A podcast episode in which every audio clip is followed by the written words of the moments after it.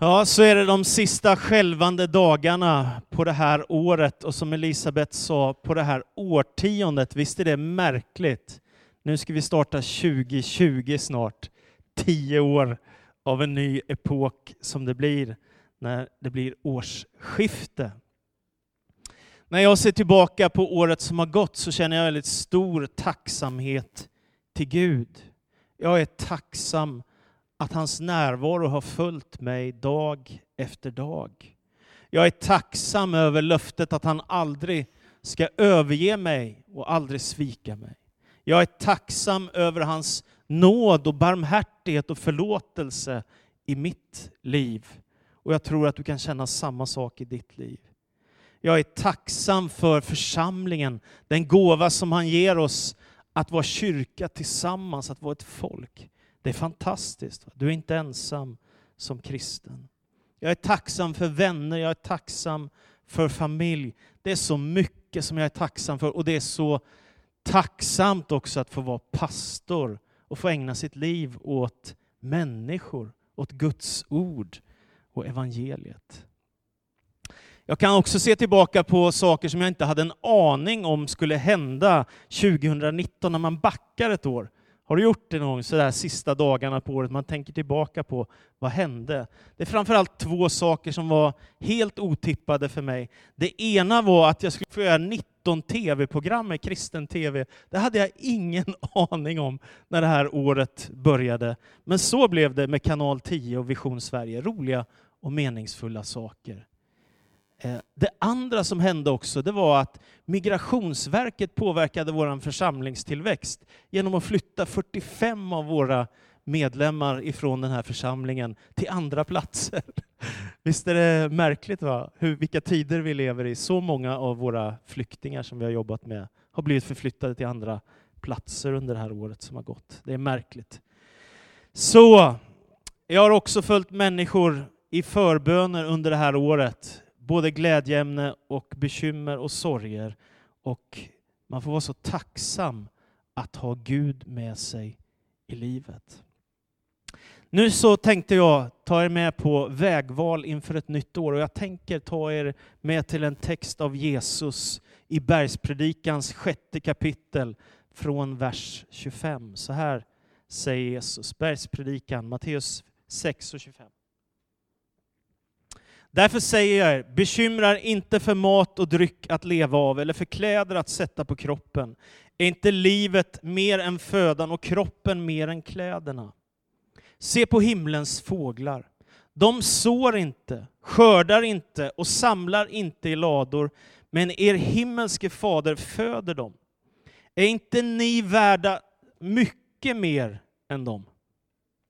Vem av er kan med sina bekymmer lägga en enda aln till sin livslängd? Och varför bekymrar ni er för kläder? Se på ängens liljor, hur de växer. De arbetar inte och spinner inte, men jag säger er, inte ens Salomo i all sin prakt var klädd som en av dem. Om nu Gud ger sådana kläder åt gräset på ängen, som idag finns till och imorgon stoppas i ugnen, ska han inte då ha kläder åt er, ni trosvaga? Gör er därför inga bekymmer. Fråga inte vad ska vi äta, vad ska vi dricka, vad ska vi ta på oss? Allt sådant jagar hedningarna efter. Men er himmelske fader vet att ni behöver allt detta.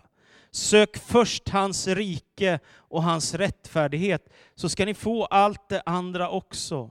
Och gör er därför inga bekymmer för morgondagen, den får själv bära sina bekymmer. Var dag har nog av sin egen plåga. Det här är en intressant bibeltext och en väldigt bra text att ta med sig inför ett nytt år och ett nytt årtionde. Det är som att Jesus ställer två frågor till oss. För det första, vad är det som oroar dig? Vad är det som oroar dig i nuet, i framtiden? Det andra, förstår du inte att Gud bryr sig om dig? Det är den andra frågan som han på något sätt skickar med lärjungarna. Vad är det som oroar dig och förstår du inte att Gud bryr sig om dig? Visst är det lätt att ängslas, visst är det lätt att oroas. Vi går alla genom prövningar av olika slag och det är som Thomas Sjödin sa en gång, predikanten och författaren, om alla gick omkring med en påse med sina bekymmer i så skulle vi inte vilja byta. Alla, alla har sina problem, alla har sina bekymmer, alla har sina prövningar. Man får bara inte glömma att Gud har lovat att vara med oss alla dagar. Och därför vill jag skicka med, det första jag säger nu, det är lev i förtröstan på Guds omsorg. Lev i förtröstan på Guds omsorg. Det är märkligt hur vardagsnära Jesus blir när han undervisar i bergspredikan. Hur nära det kommer, och Matteus evangeliet som den här texten finns i. Han talar om att Gud har koll på hur många hår vi har på huvudet. Han talar om att vi inte ska oroa oss för mat och för dryck och för kläder. Det är ju en tendens som finns, inte minst i vår tid, där man kan köpa hur mycket som helst. Det finns ju ingen gräns för hur mycket saker vi kan handla och köpa. Det är ju bara pengarna som avgör hur mycket man kan köpa. Men livet är så mycket mer än så, säger Jesus. Mat och kläder och ägodelar och pengar är inte målet. Det är bara medel för livet. Är ni med? Det är stor skillnad. Det är inte så att din stora livsdröm är att ditt bankkonto ska vara så stort som möjligt, för du vet, livet är ändå begränsat. Utan målet är ju att du ska kunna göra något vettigt med ditt liv. Och då är pengar, ägodelar, mat och kläder, det är resurser, det är medel, det är inte målet i sig. Och därför är det viktigt, säger Jesus, att ha fokus på Guds omsorg. Att han, han har omsorg om oss. I grundtexten så används ju, i den, svenska, i den svenska översättningen används ordet bekymmer här, som Jesus återkommer till sex gånger i nio versar. Eh, I den engelska översättningen står det ”do not worry”, alltså oroa dig inte. Så det här är ett ord som går att översätta på flera sätt. Och läser man bokstavligt ifrån den grekiska texten i Nya Testamentet så säger Jesus inte oroa er för livet ert. Om man läser exakt som det står bokstavligt då, i den ordningen. Nu gör man ju om svenskan lite för att det ska låta lite mer flyt i texten. Då. Men det är ganska starka ord av Jesus. Oroa dig inte, bekymra dig inte. Hur ska man förstå det här? Ja, jag tänker att det är så här att det är väldigt stor skillnad på att ha bekymmer eller att göra sig bekymmer. Är ni med? Jag kommer ihåg att jag hörde en ungdomskör en gång som sjöng en sång som, som texten var i, utifrån den här. Ha inga bekymmer. Men det går ju inte, eller hur? Det finns ju ingen människa som inte har några bekymmer, åtminstone tidvis i livet. Eller hur? Utan alla människor har bekymmer. Men man kan också göra sig bekymmer. Det är skillnad på det. Det är skillnad på att ha bekymmer eller att göra sig bekymmer. Och du vet om oro börjar ta Guds plats i ditt liv, det är det här jag tänker. Alltså pengar och ägodelar kan ta Guds plats i en människas liv. Men oron kan också ta trons och Guds plats i en människas liv. Så att man börjar älta. Det blir som nästan en kronisk sjukdom att jag drivs av fruktan, drivs av rädsla, drivs av oro, besegras av mina känslor. Och då får man komma ihåg att Jesus talar inte till ett gäng jetsättare som har ett perfekt liv och sitter och njuter vid en jacuzzi, utan han talar till lärjungar som lever ett ganska vanligt vardagsliv, men som har fått tag på någonting. De har sett att det händer någonting kring Jesus från Nasaret som inte händer någon annanstans. Och att det har med Gud, vår himmelske far, att göra. Så kom ihåg, Gud finns alltid där. Fokusera inte på dina pengar eller ägodelar. Fokusera inte heller på din oro som det stora livet, utan förtrösta på Guds omsorg i ditt liv. Och då kommer det andra. Och det är detta att man behöver lära sig att kasta sina bekymmer på Herren. Har du märkt det? Att man kan ha tankar som äter sig in i hjärtat. Och så kan man också ha tankar som man lyckas skjuta ifrån sig. Har du märkt det? Man kan faktiskt göra så. Man måste inte alltid bli ägd av sina tankar. Det är som Luther sa, att man kan ha fåglar som flyger över huvudet, men man måste inte låta dem bygga bo i håret. Va? Utan de kan få flyga vidare om det är tankar som inte är bra. När det gäller bekymmer och det här ordet som finns här som Jesus säger, så används det på två sätt. Det ena sättet är att det är att vara ansvarsfull som människa. Att ta ansvar för sitt vardagsliv, för sitt arbete, för sin skola, för sin familj eller vad det nu är. Det är ju någonting positivt. Va? Ordet bekymmer, att vara engagerad, involverad i människors liv. Men det andra sättet, det är när det destruktiva, mörka börjar äga ditt hjärta eller börjar ta över i ditt liv och du börjar tänka på bekymmer och oro hela tiden. Kom ihåg då, sex gånger på nio verser så säger Jesus, bekymra dig inte, var inte orolig. Vad händer när man börjar ta in det här i sitt hjärta med oro och bekymmer? Ditt sinne blir ju splittrat, eller hur? Du får svårt att fokusera på ditt vardagsliv. Du blir stressad och så känner du i kroppen, i magen eller i huvudet, det här är inte okej. Okay. Och så kan du börja kämpa med fruktan och oro och du känner att du blir dränerad på energi, på kraft och funderar hur du ska orka. Det kan bli svårt att sova och det kan vara svårt att ha ordning på sitt vardagsliv och man kan bli nedstämd själsligt. Inget av det är konstigt. Allt det kan drabba en människa, vem som helst av oss. Och det är därför man måste lära sig att lita på Gud. Att Gud är trofast, att han finns där alla våra dagar. Jag tyckte det var så bra, jag hörde en pastor som heter Charles Stanley. Han sa så här, när livet är tufft, när du mår dåligt, så gå inte bara till medicinskåpet, utan böj också dina knän och be. Jag tyckte det var så frisk tanke.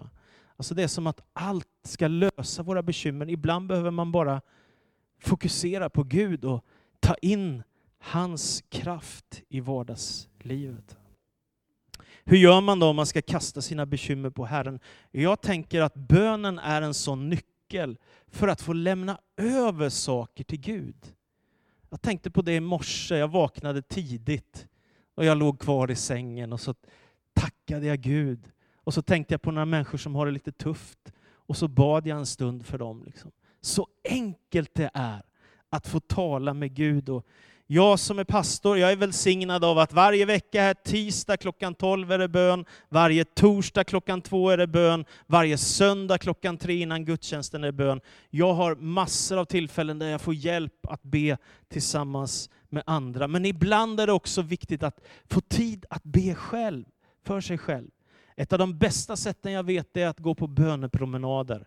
Har du märkt på att röra på sig och tala med Gud så är det som att trycket lättar lite grann i livet och det blir lite enklare att hantera vardagen. Det finns en bön som jag tycker är oerhört vacker. Den heter sinnesrobönen. Har ni hört den? Gud, ge mig sinnesro att acceptera det jag inte kan förändra. Mod att förändra det jag kan och förstånd att inse skillnaden. Det är bra. Gud ger mig sinnesro att acceptera det jag inte kan förändra, mod att förändra det jag kan och förstånd att inse skillnaden. Så här är ett sätt att lära sig att lämna över till Gud. Du behöver inte bära på allting själv. I julhelgen nu så var vi hos mina svärföräldrar och vi fick njuta av god julmat och då blir det både grekiskt och svenskt eftersom mina svärföräldrar är greker. Så det blir fantastiska julbord, man kan bara njuta. Och det blir lite för mycket mat, tyvärr. Så är det. Men i alla fall så var det så här att eh, en av Nordens största outletbutiker finns nedanför där de bor, en bit ifrån där de bor. Det var tidigare en stor eh, kostymfabrik, så, men numera är det en outlet. De säljer kläder billigare helt enkelt. Och då var det så att vi gick in där, tittade på julrean och gick runt lite där och helt plötsligt så ser jag en liten pojke. Han sitter helt ensam i en kundvagn. Och han börjar se, efter en stund när han suttit själv där så börjar han se ledsen ut och jag tittar på honom. Och han liksom, man ser, ni vet hur det är med små barn, två, tre år kanske. Mamma! Så här, mamma! Och sen så går det lite tid så jag går lite närmare för att han inte ska känna sig allt för ensam. Och så mamma! Och så kommer tårarna sådär, den här lilla pojken. Och då tänkte jag, sen kom mamma också och pappa också, vilket som tur var. Men jag tänkte att det här, är, det här är ganska illustrativt för vad det är att vara människa. Nämligen att livet i ensamhet kan vara ganska tufft. Och därför är det så viktigt att ha någon att ropa på. För det lilla barnet är det mamma. För oss är det Gud. Att få ropa till Herren, till hans namn. Det andra sättet jag vill skicka med dig när du ska kasta bekymmer på Herren, det är hur viktigt det är att kunna få prata med andra människor. Vi har något som heter Goda samtalet i vår kyrka. Och Det innebär att du kan få komma gratis och träffa någon som är läkare, församlingsledare, pastor eller någonting annat som jobbar med själavård, omsorg om människor helt enkelt. Ibland behöver man bara få möta någon och få samtala någon för att kunna kasta av sig de bekymmer som börjar äta sig in i ens hjärta. När du ser på framtiden, ibland behöver du också hjälp av andra människor för att få frid i din själ. Och då tar Jesus två bilder från naturen när han ska förklara detta, om du tar nästa. Han säger, se på skapelsen i princip. Se på fåglarna, säger Jesus. De sår inte, de skördar inte, de samlar inte i lördor, men er himmelske fader föder dem.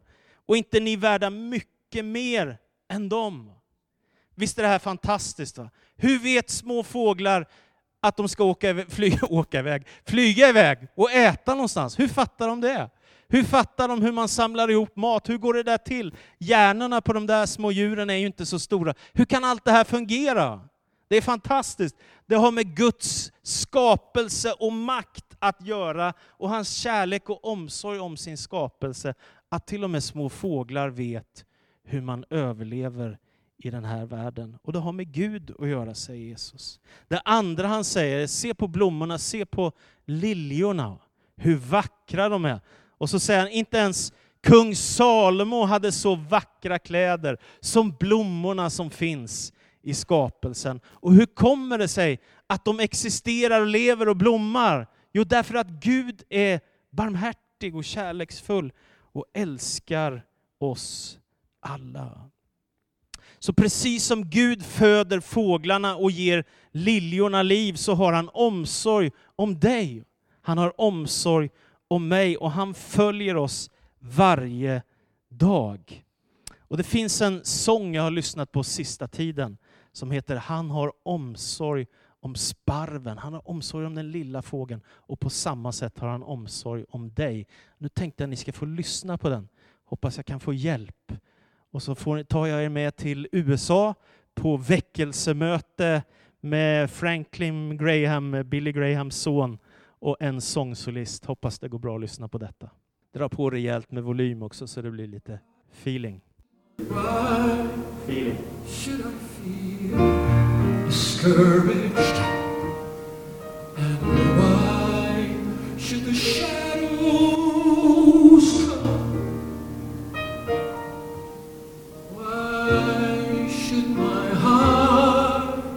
be lonely?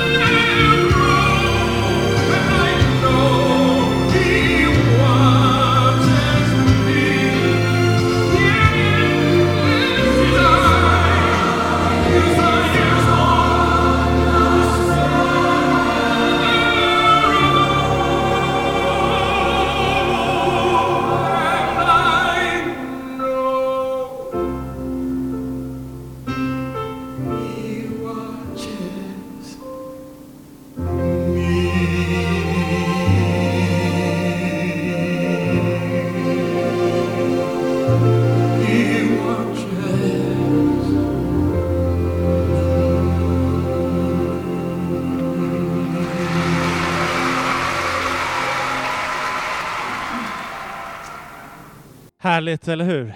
Han omsorg har om sparven. Jag tänker med de orden kan jag leva och dö. Om Gud har koll på sparvarna, då kan jag ha frid i min själ.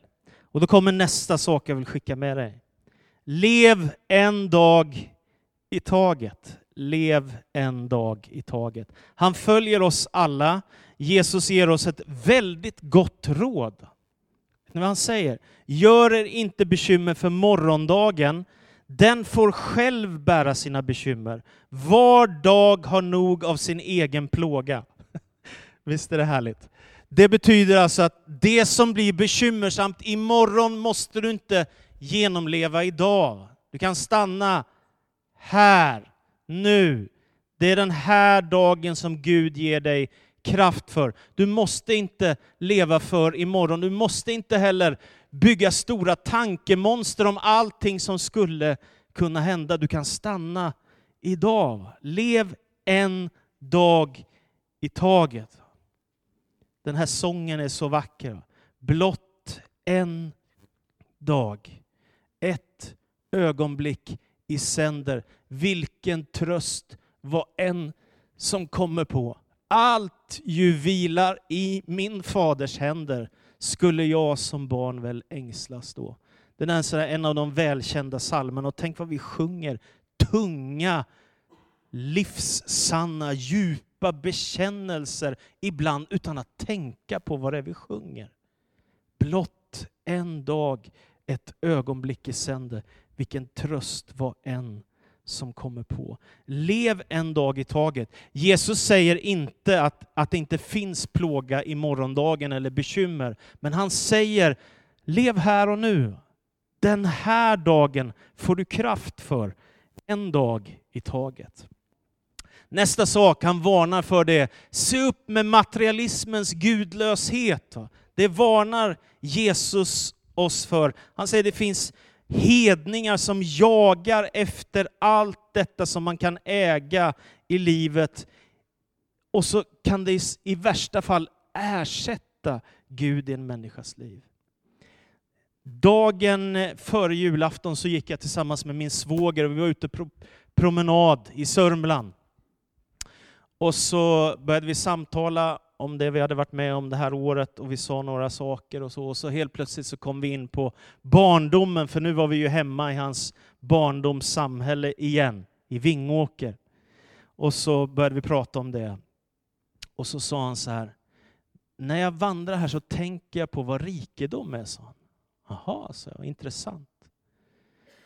Och så sa han, jag tänker tillbaka på min barndom några av mina vänner, deras föräldrar var väldigt rika. Men vet du vad, de var aldrig hemma. För de jobbade så hårt för att få pengar så de hade aldrig tid med sina barn. Så vet du, vi som inte alls hade det lika bra, sa han, mina rika vänners kompisar var lite avundsjuka på mig för att min pappa, han var hemma och tog hand om oss. Visst är det intressant? Vad är rikedom egentligen? Vad är det som är verklig rikedom? Se upp med materialismens gudlöshet när den börjar ta Guds plats i ditt ställe. Och det är bekymmersamt att leva i Sverige 2019 där kyrkan på söndagar är inte självklar, men köpcentret är självklart. Det är bekymmersamt därför att det gör människors liv till slut väldigt torftigt och ytligt. Det går inte att köpa sig ett lyckligt liv. Man kan ha bra ägodelar, men det går inte att köpa ett lyckligt liv.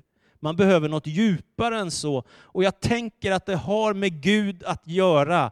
Du behöver någon att få ropa på. Du behöver någon att bygga relation till. Se upp med frestelsen att ägodelar eller pengar eller materialism tar Guds plats i livet. Det är en stor risk i västvärlden. Den är farlig och den tömmer människors liv på mening när man blir gudlös och istället äger allt man har. Och sen så, som det stod på en t-shirt, den som har mest saker när man dör vinner. Alltså vad är poängen? Hur mycket behöver vi egentligen? Se upp. Och vad säger Jesus istället till sist då? Jo, då säger han, börja jobba med dina prioriteringar i livet. Sök först Guds rike och hans rättfärdighet, så ska allt det andra tillfalla er. Så det är inte så att Jesus säger, vill du bli kristen, då stänger jag dörren för välfärd, att du ska må bra och ha det bra. Det säger han inte, utan han säger att Fadern i himlen, han vet att vi behöver detta. Vi behöver ju mat och kläder och ägodelar och pengar för att livet ska funka. Naturligtvis är det så, men det är inte det som är målet, det är bara medel. Så vad är målet? Jo, sök först, säger han, Guds rike och hans rättfärdighet, så ska allt det andra tillfalla er. Sparvarna, fåglarna, de som vi såg förut, de lever en kort tid här i världen. Människan, säger Jesus Kristus, kan få evigt liv genom tron på honom. Det vill säga en människa kan leva med ett evighetsperspektiv, vilket gör att det är som att man kan lyfta blicken och den lilla horisonten på en människas liv blir helt plötsligt oändligt stor därför att den kopplas samman med universums skapare och så förstår man, vad är det viktigaste av allt? Jo, det är att söka Guds rike. Varför? Därför att jag vinner den största skatt jag någonsin kan vinna gemenskap med Gud, syndernas förlåtelse, välsignelser, evigt liv, hopp om himlen, mening mitt i min vardag som har med Gud och hans rike att göra. Hur gör man då? Hur ska man göra? Jag vill skicka med fyra frågor till slut. Fyra frågor. Den första frågan är, vad lägger du din tid, hur ser det ut i din kalender? Det är en bra fråga att ta med sig. Har du mycket tid i din kalender avsett för Gud och för Guds rike? Eller blir det så fullbokat med allt annat att det får inte plats? Är det självklart att fira gudstjänst, att be, att ta tid för Gud? Om din kalender är så fullbokad att det inte står Guds rike billigt talat någonstans, så blir det till sist tomt. Ja, det kanske att du kan äga många saker, men ändå finns det en sorts tomhet därför att du tappar bort Gud. Så din kalender, fundera över inför ett nytt årtionde, hur ska det se ut i din kalender? Vad är det du prioriterar? Vad är verkligen viktigt? Den andra frågan jag vill skicka med, din kärlek. Var, var någonstans ger du uttryck för din kärlek? Vad är det du älskar? Vad är det som är verkligt viktigt? Vad är det som du värderar riktigt, riktigt högt. Och då säger Jesus, sök först Guds rike, först av allt. Och Jesus utmanar tillbaka till den första kärleken. Blir det inte väldigt tomt om man till sist tappar bort Gud i sitt liv? Jag tror det. En tredje utmanande fråga det är ekonomi. Vad lägger vi våra pengar på? Vad är det vi köper? Vad är det vi investerar i? Vad är det vi tycker är viktigt? Och det är en människa fri att göra vad man vill med naturligtvis. Men om Guds rike är viktigt och det ska sättas först, då behöver man också tänka på vad gör jag med mina pengar? Hur hanterar jag min ekonomi? Det är en bra fråga att ta med sig. Och den fjärde och sista frågan, det är tjänst. Alltså vad gör du med dina gåvor, talanger, det som Gud har gett dig i ditt liv? Vad gör du med det? Använder du det för hans rike eller blir det för ditt eget liv bara? Det är en bra fråga att ha med sig. Rick Warren han skriver så här. Om du inte är engagerad i tjänst, vad har du för ursäkt? Abraham var gammal, Jakob var osäker, Lea var ful, Josef var misshandlad, Moses stammade, Gideon var fattig, Simson var beroende, Rahab var omoralisk, David begick äktenskapsbrott och hade massor av familjeproblem. Elia ville ta livet av sig, Jeremia var deprimerad, Jona var motspänstig, Nomi var änka, Johannes döparen var minst sagt excentrisk, Petrus var impulsiv och hetlevrad, Martin Marta oroade sig mycket. Den samariska kvinnan hade flera misslyckade äktenskap bakom sig. Sakaios var impopulär, Thomas tvivlade, Paulus var klen till hälsan, Timoteus var blyg och det var stor variation på deras brister. Men Gud använde var och en av dessa människor och han använder dig om du slutar att komma med ursäkter. Sök först Guds rike och hans rättfärdighet inför ett nytt årtionde. Hur ska du planera din kalender? Var lägger du din kärlek någonstans? Hur kommer du använda dina gåvor och hur prioriterar du din ekonomi? Det är bra frågor att ha med sig. Sök först Guds rike och hans rättfärdighet. Låt inte bekymren ta Guds plats. Låt inte heller ägodelar ta Guds plats. Det är några vägval att göra inför ett nytt år. Förtrösta på Gud. Amen.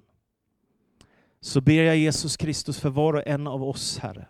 Förbarma dig över oss, Herre. Du vet att vi möter prövningar, vi möter frestelser, vi möter svårigheter. Livets omständigheter är inte alltid enkla, men vi tackar dig för att det kan födas en sång där på insidan i våra hjärtan, Herre. Därför att som du har omsorg om sparven så har du också omsorg om oss, Herre. Tack för att vi får våga tro det i en västvärld som är så sekulariserad. Att du älskar oss, att du vill vårt allra bästa och att du är världens frälsare och hopp. Tack för att du vill välsigna oss nu. I Jesu Kristi namn vi ber. Amen. Amen.